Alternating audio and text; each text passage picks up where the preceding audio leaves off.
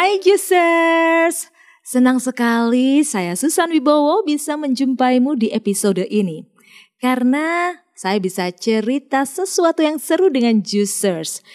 Kesenangan ini jadi kayak semacam candu gitu, ngangenin. Semoga perasaanmu juga sama ya, kangen dengan cerita-cerita saya di podcast Jus Markisa. Hari Sabtu minggu lalu, di hari terakhir saya dinas di Jakarta, dengan ditemani seorang teman, kami main ke S C B D Dukuh Atas. Saya penasaran banget, pengen lihat langsung vibes-nya Citayam Fashion Week. Di media sosial sangat ramai kan berita dan foto-fotonya. Nah, waktu itu ketika kami sampai di stasiun B N I City, pemandangan yang saya lihat adalah kerumunan masyarakat. Ada anak-anak, remaja, dewasa, bahkan senior citizen pun ada juga yang baris di pinggir jalan. Di situ ada zebra cross panjangnya sekitar empat sampai lima meter. Dan di zebra cross inilah mereka yang udah dandan antik, dandan eksotik dan juga pastinya menarik, mereka akan fashion show. Waktu itu saya lihat ada satu cewek cantik gitu ya. Dia kulitnya putih, posturnya tinggi, rambutnya hitam di curly ujungnya, pakai blus warna cerah. Dia jalan bertiga sama dua teman cowoknya. Perawakan mereka juga tinggi-tinggi. Wajah mereka bertiga juga masuk kategori cakep. Mungkin mereka ini model. Aksi mereka jalan di catwalk berupa zebra cross itu dipotret oleh puluhan masyarakat yang nonton di pinggir jalan. Kenapa saya bilang puluhan? Karena waktu itu Sabtu siang, agak-agak sepi gitu. Ketika ada yang beraksi di zebra cross, otomatis kendaraan yang melintas wajib berhenti dong. Nah, tapi sayangnya yang fashion show di situ itu banyak banget, mengalir gitu, bikin lalu lintas di situ macet. Nah, fenomena remaja yang pingin nunjukin eksistensinya dengan beraksi di domain publik ini masuk kategori wajar sih, karena memang itu ciri khas remaja ya. Siapa sih yang masa remajanya nggak pernah kumpul-kumpul dan ngeksis kayak gitu? Saya pun demikian, makanya kali ini di episode ini saya akan cerita keseruan masa remaja. Podcast Jus Markisa, segernya seger banget. Ah. Jusers, tahu nggak? Selama ini saya memproduksi podcast Jus Markisa pakai Anchor dot F M.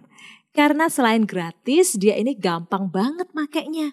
Kamu tinggal ketik Anchor dot F M di Peramban atau install aplikasinya di H P. Kalau kamu sudah sign up, kamu bisa mulai membangun podcastmu.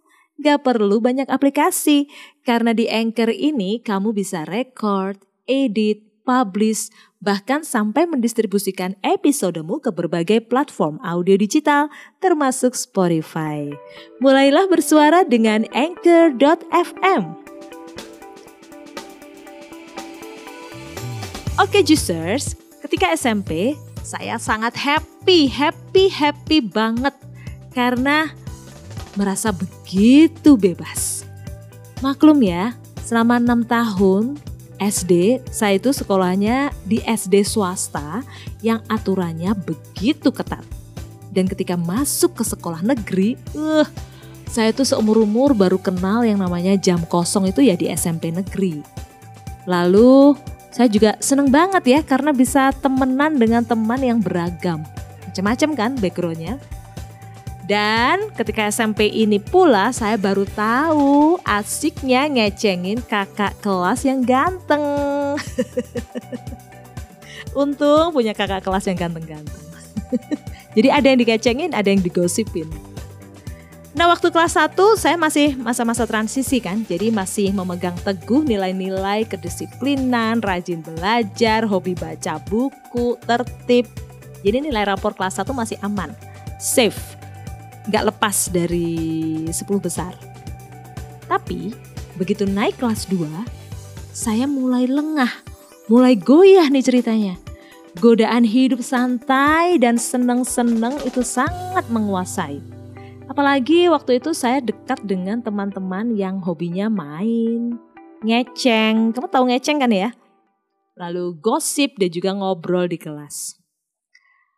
waktu kelas dua dibandingkan dengan teman-teman saya, tubuh saya ini terbilang kecil, kurus gitu ya, uh, dan imut-imut. Kalau teman saya kan badannya gede-gede gitu, saya kecil. Udah badannya kecil, duduknya milih pojok belakang, deket sama teman-teman geng saya tadi itu. Jadi kami berkumpul di belakang gitu.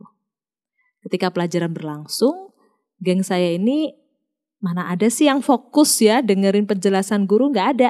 Kita asyik ngobrol sendiri, apa aja dijadiin bahan obrolan. Entah itu uh, sambil buka majalah ya, entah itu sambil gambar, entah tiba-tiba terlintas tadi waktu istirahat ketemu sama kakak kelas yang ganteng tadi, langsung kita obrolin dan apa aja itu pokoknya seru diobrolin di dalam kelas. Kami kan sekitar ada berempat kalau nggak salah ya, berempat. Mm-mm. Tapi setiap kali guru terusik dengan suara kami, yang selalu dipanggil namanya itu pasti saya, bukan tiga teman saya yang lain. Oh no. Dan guru ini biasanya langsung nyuruh saya ke depan, saya dikasih soal, terus disuruh ngerjain di depan kelas, di papan tulis. Kalau sampai gak bisa, hukumannya sudah siap, yaitu berdiri di depan kelas sampai jam pelajaran usai. Ini gak cuma terjadi sekali Jusers, tapi beberapa kali. Dan puncaknya karena asyik berteman dengan mereka itu, nilai raport saya jeblok. Seumur-umur ya, baru kali itu saya menduduki ranking dua puluh dua dari tiga puluh siswa. Bayangin, nyesek gitu kan. Biasa bertengger di atas, tiba-tiba terjerembab ke bawah. Aduh, itu... sensasinya itu sangat menyedihkan dan memalukan. Untungnya saya punya orang tua yang demokratis. Bapak dan ibu gak ada yang marah. Waktu ibu melihat nilai rapot, ibu cuma bilang, "Sekarang gimana perasaanmu lihat nilai-nilaimu yang merah ini?" Sambil takut ya saya jawab, "Ternyata rasanya gak enak banget Bu, malu." Mendengar jawaban saya, ibu cuma senyum sambil berkata, "Nah udah tahu kan perasaannya, gak enak kan? Kalau gitu jangan diulangi lagi ya." Huh, jawaban ibu itu malah mak jelep, nancep ke hati saya. Bikin saya terharu dan janji ke diri sendiri untuk gak lagi-lagi melupakan kewajiban sebagai pelajar.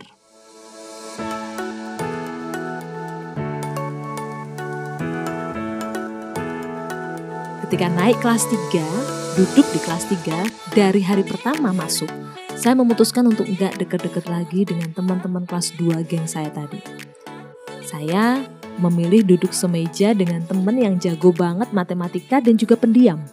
Kebetulan kami berempat tadi, yang geng di kelas dua tadi, dipencar, gak ada yang sekelas. Saya memilih duduk dengan teman yang pendiam ini, tapi pinter matematika. Terus ketika jam istirahat tiba, saya milih untuk keluar kelas menuju ke kantin. Ketika anggota geng saya dulu udah ninggalin kantin, jadi saya menjauhkan diri untuk berkomunikasi dengan mereka. Bahkan sampai ke pergi ke sekolah, berangkat ke sekolah, saya milih naik sepeda daripada naik daihatsu. Alasannya ya biar bisa bebas pulang sendiri tanpa harus satu angkutan dengan teman-teman geng saya dulu. Terus kalau hari Sabtu, saya sering main ke rumah Sulis, teman semeja saya ini yang pintar matematika. Kami belajar kelompok untuk mendalami matematika. Ngerjain soal-soal, dia jelasin rumus-rumusnya, logikanya gitu. Dan ternyata Jusers, keputusan saya yang bisa dibilang radikal ini membuahkan hasil. Saya gak pernah dihukum guru. Semester satu kelas tiga, nilai-nilai saya meroket jauh tinggi sekali. Begitu pula ketika semester dua dan memasuki ujian nasional. Teman-teman lain yang dulu melihat saya sebagai anak gaul, yang hobinya gosip, ngeceng gitu kan. Melihat perubahan saya yang drastis ini, mereka bilang, "Sekarang kamu kok jadi anak pinter sih? Kayaknya dulu enggak deh." Mereka nggak tahu prestasi saya zaman S D aja. ah, ya. Jadilah dengan saya memutuskan untuk berteman, memilih teman dengan Sulis. Teman saya menyempit memang. Saya memang nggak famous lagi kelas tiga. Tetapi saya bersyukur karena saya nggak salah pilih. Saya nggak salah bikin keputusan. Karena dengan nilai-nilai saya yang tinggi itu berhasil mengantarkan saya masuk diterima di S M A favorit. Dari cerita saya ini, semoga users bisa mengambil hikmahnya ya. Memang benar prinsip uh, berteman itu jangan pilih-pilih. Bertemanlah dengan semua orang. Itu benar banget users. Tapi berdasarkan pengalaman saya, kita bisa berteman dengan semua orang, syaratnya kita harus benar-benar kuat. Nggak mudah terseret arus. Kalau kita merasa belum kuat, mending pilih-pilih teman. Pilihlah berteman dengan teman yang bisa mendukungmu, bisa memberikan dampak positif dalam kehidupanmu. Oke, jadi bertemanlah dengan semua orang asalkan kamu kuat. Kalau belum kuat, pilihlah teman yang bisa support kamu dan memberikan dampak positif dalam kehidupanmu. Users, kalau kamu punya cerita seru masa remaja, boleh dong kirim respon kamu di sini atau di Instagram, TikTok, dan juga YouTube. Orang yang suka berderma adalah orang baik. Jadi untuk users yang baik, silakan beri rating lima bintang untuk podcast Jus Markisa. Sampai ketemu di episode berikutnya dengan cerita seru lainnya. Ingat, masa lalu membentuk masa sekarang, dan masa kini membentuk masa depan. See you, users. Bye!